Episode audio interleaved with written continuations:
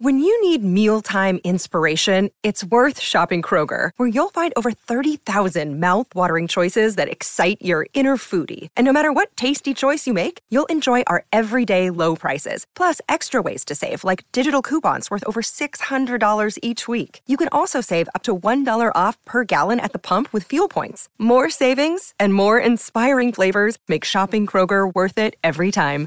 Kroger, fresh for everyone. Fuel restrictions apply. Another day is here, and you're ready for it. What to wear? Check. Breakfast, lunch, and dinner? Check. Planning for what's next and how to save for it? That's where Bank of America can help. For your financial to-dos, Bank of America has experts ready to help get you closer to your goals. Get started at one of our local financial centers or 24-7 in our mobile banking app. Find a location near you at bankofamerica.com slash talk to us. What would you like the power to do?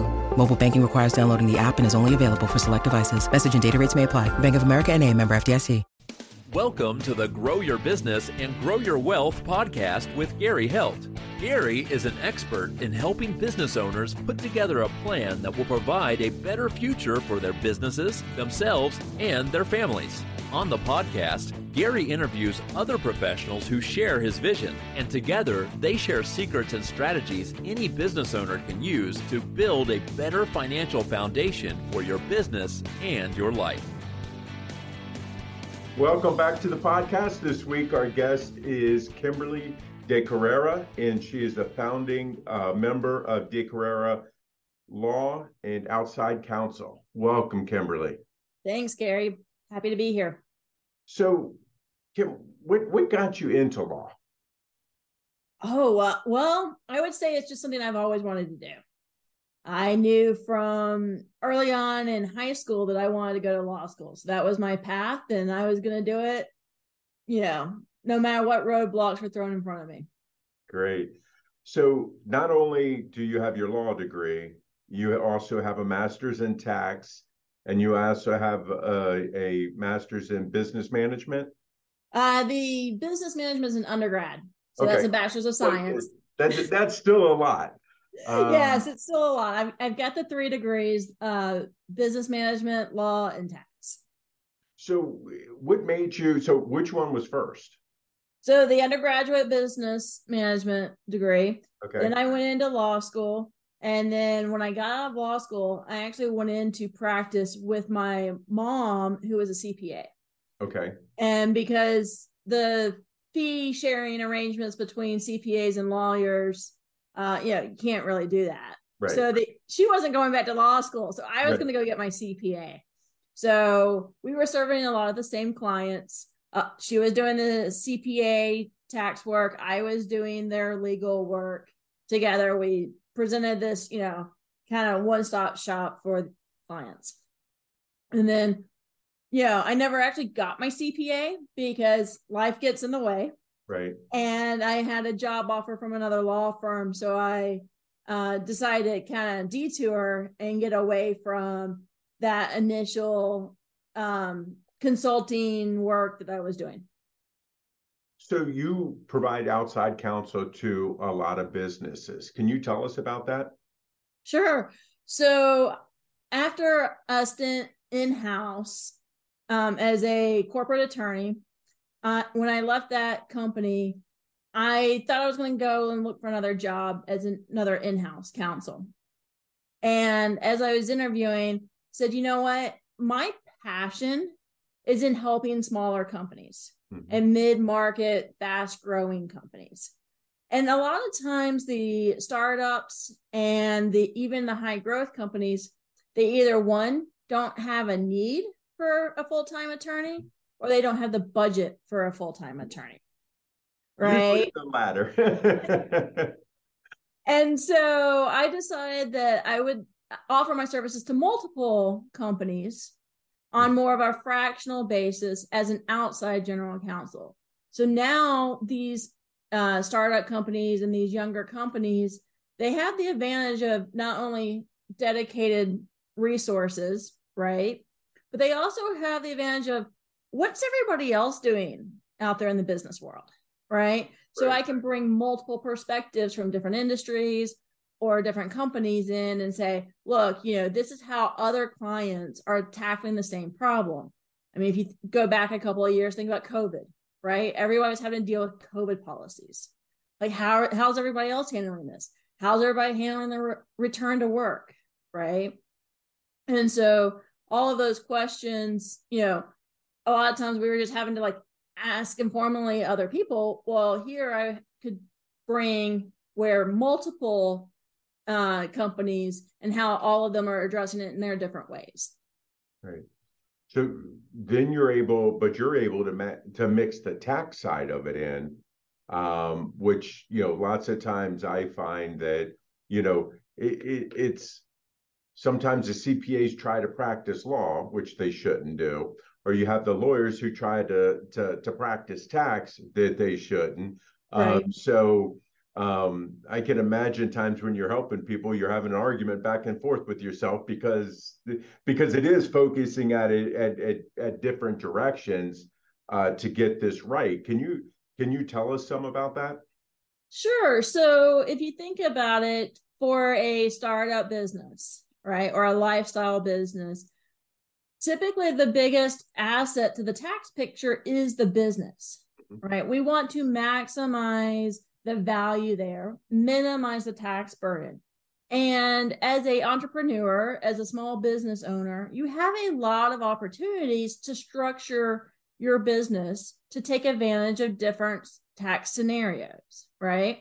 I mean, the most common one that, you know, people start with are retirement plans, mm-hmm. right? How do you structure your retirement plan to get that tax deferred uh, income and, and value later on in your life, right? And as a small business owner and an entrepreneur, you can put away a lot of money in these plans that you can't do as a W 2 employee. Right.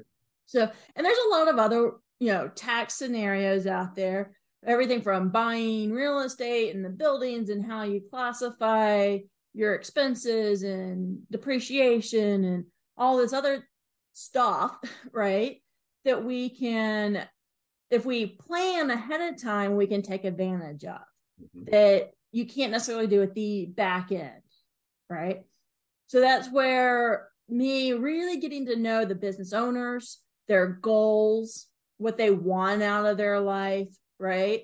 And what they need. You know, if we're structuring things like vehicles and property and retirement and succession planning, all of those go together and that we can maximize the value of the entire operation. Yeah, and and you know, I I find it um, you know, obviously I help on the tax side of things. Don't try to practice law. Um, but from you know, having somebody that has any because again, outside counsel coming in and helping with the operating agreements, or if you want to bring in a strategic partner and things like that, you don't under don't just understand the legal side of it you understand the tax side of it which helps because uh, you know and i hope the lawyers don't take this the wrong way but lots of times the the, the attorneys understand the, the the law side and things like that but then the, the cpas understand more the practical side of it because we're kind of in that more day to day so you know, with you there, you're you kind of got the best of both worlds. Yeah, and I wouldn't even forget about the business side, right? A lot of times, legal gets the uh, reputation as the Department of No, right. right? And I try to avoid that. Now, sometimes you just have to file out say, no, you cannot do this. Right. But there are times when I go, you shouldn't do it this way or you can't do it this way. But what are your goals? and let's figure out a way that we can get this accomplished right and a lot of times that involves a lot of trust between myself and the business owner right or the executive team the management team to say okay what are our goals how are we trying to maximize the value here what is you know what's the end look like now let's structure a way using both the legal avenues and the tax strategies to come up with the highest value at the end of this project. Yeah. I mean, because I know we run into, um, you know business owners that want to add additional businesses and have their their existing company own the other companies and stuff. And there's a lot of rules around who can own what and and so forth but then also selling off part of your business or a segment of your business. Um, from a um, you know kind of the the legal tax side of that um, what i guess what recommendations do you have for somebody uh, when it comes to taking and, and looking at selling off a segment of your business? First of all, know that it starts long before that sale, right? We're talking like at least three, if not five years before that sale happens, that you need to start preparing. Everything from your corporate documents, that LLC and things like that, having your contracts in place. But we're also talking about things like you need to show profit in your company right? Which is when you talk about tax strategies, usually you're talking about trying to minimize your taxable income, right? But we need to show that profit, which means taxes, right? If you're going to sell, because that's where you're going to get the value is by showing long term profit. Right. Right. Uh, also, you know, having favorable vendor contracts with termination clauses or early exit clauses, uh, having um, good management teams in place that they want to stick with it, having good customer relationships where they're sticky, they're hard to leave, right? Again, ticking and tying all those contracts, making sure that they're tight um, and that the the relationships are strong, right? But you don't necessarily want it with the owner that's about to leave Right. Right. You want it with the company. So those are all definitely long term things that have to happen before you get the maximum value out of a sale. Yeah, I, I think lots of times, you know, looking at it that way, um, and I think lots of times that's the difference between owning a job and owning a business. Um, and I think lots of times business owners don't don't look at that. It's like, oh, everybody everybody thinks that they have this great business, but um, you know, there's a book out, Your Baby's Ugly. And it's it's one of those things that that looking at it, it's like, you know, you really have to look look inside because if you can't walk away from the business for a month, two months, or whatever it is, and it run itself with your team that you put in place, then really do you have a saleable asset? Right. Yeah. It is important also to get your personal expenses out of the business, right? Because that's something that's always going to be added back. And the other thing is, as a business owner, you have to prepare for a life outside of this business. Right. Right. Whether that is other entrepreneurial, you know, ventures that you're going to take on, or other hobbies, or family, or travel, whatever it is, you, the business can't be your entire life right? Otherwise, really, when it comes down to the sale, when you have to sign on that dotted line, you're not going to be able to. You're going to delay it, you're going to push it out, or you're going to regret it.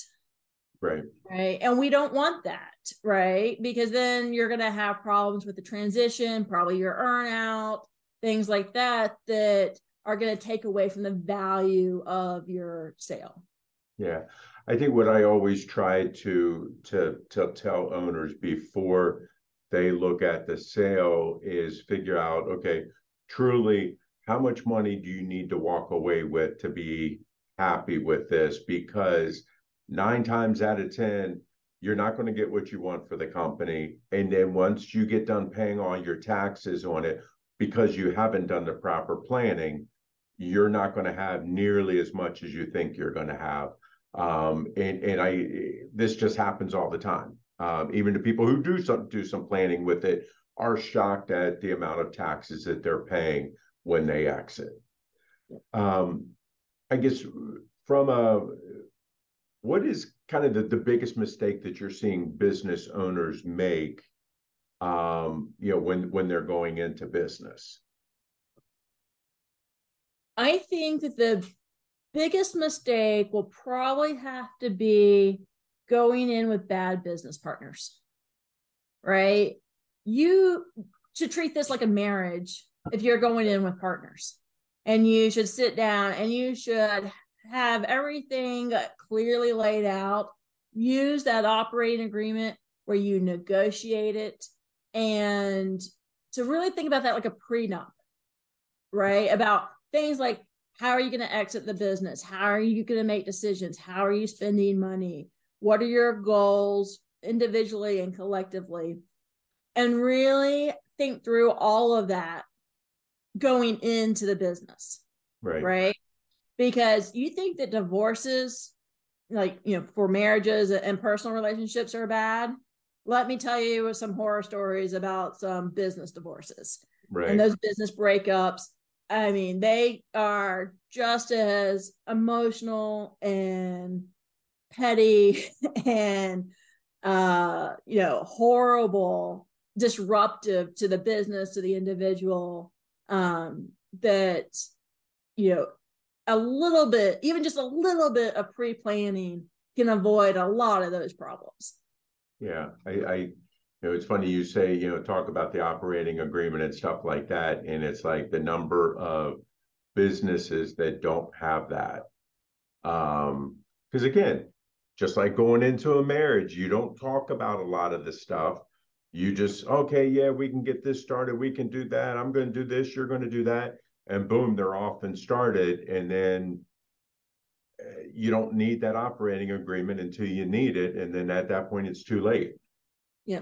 For the solopreneurs or the individual owners that are starting a business, their biggest mistake is not having a succession planning or an you know an incident plan, case of emergency, however you want to call it about who's going to write the checks, who's going to keep this business going or who's going to shut it down if something happens to you and you can't do it yourself. Right? That's a very important thing that a lot of business owners individually or as a partnership or multiple owners they don't consider Right. and it ends up with you know it can destroy your customers and your vendors your employees um, and even your own family if they were you know relying on the value of this business to keep going after you have passed on Yeah, yeah. I, I think it's, you know, as I'm going to say, you know, a, as adults, lots of times, and as business owners, lots of times we think that we're going to be here forever, and that's just not the way it is. Um, you know, so it, it, it, you know, again, everything that I'm hearing you say is planning, planning, planning, Yes. planning, and and that's really what what everybody needs to do for sure.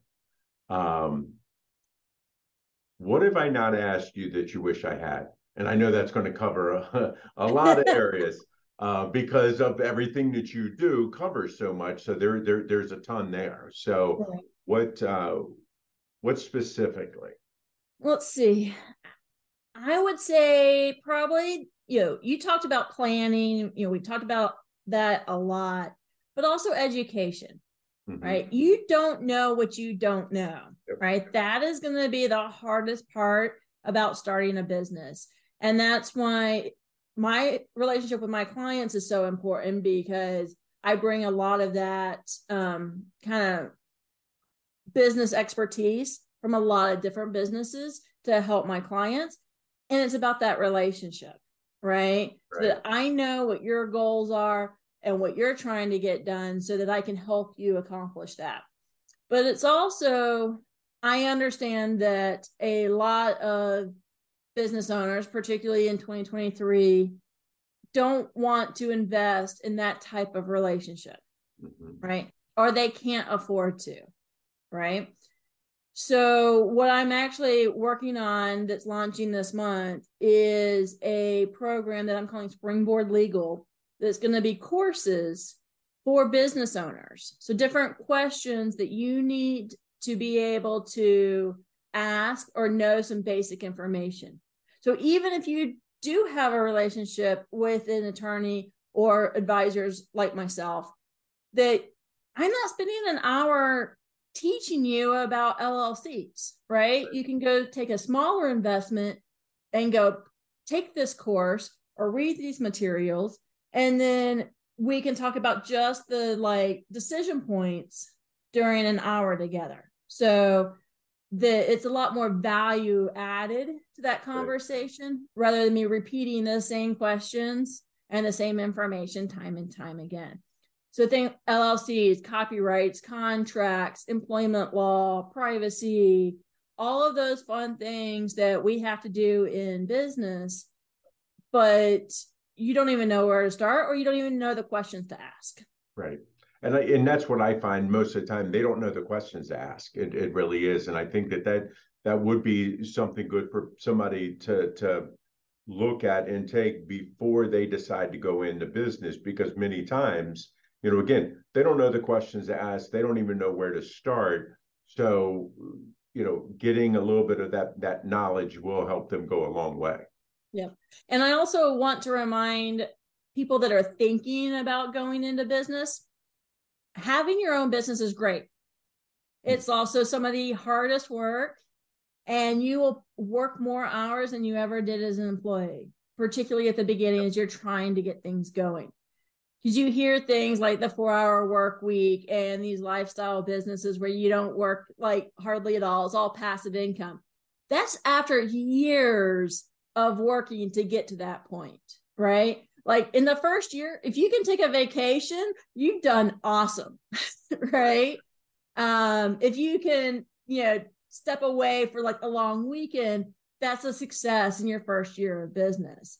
And so, you know, that's a, that mental mindset of this is a grind, this is hard work.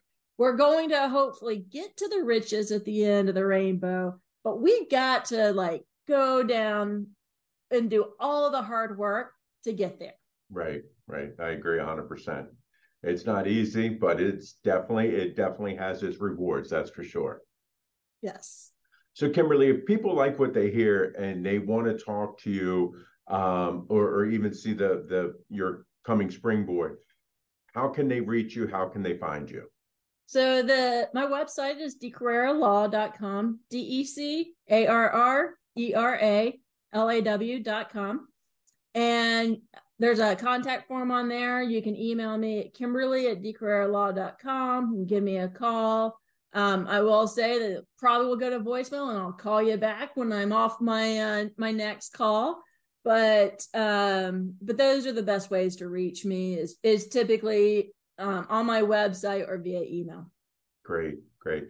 We really appreciate your time today and your wisdom with this. Um, you know you you've done a lot uh, with your clients and you know i'm sure that they're very successful now because of what you've done for them thanks gary. It's been great talking to you today. Great. Thank you. This week our guest was kimberly DeCarrera with DeCarrera law. I will see you guys next week. This show has been produced by market domination llc to discover how you can have your own show completely done for you and turn it into a real published book and become the authority in your marketplace, go to www.marketdominationllc.com slash podcast offer. This podcast is a part of the C-Suite Radio Network. For more top business podcasts, visit c-suiteradio.com.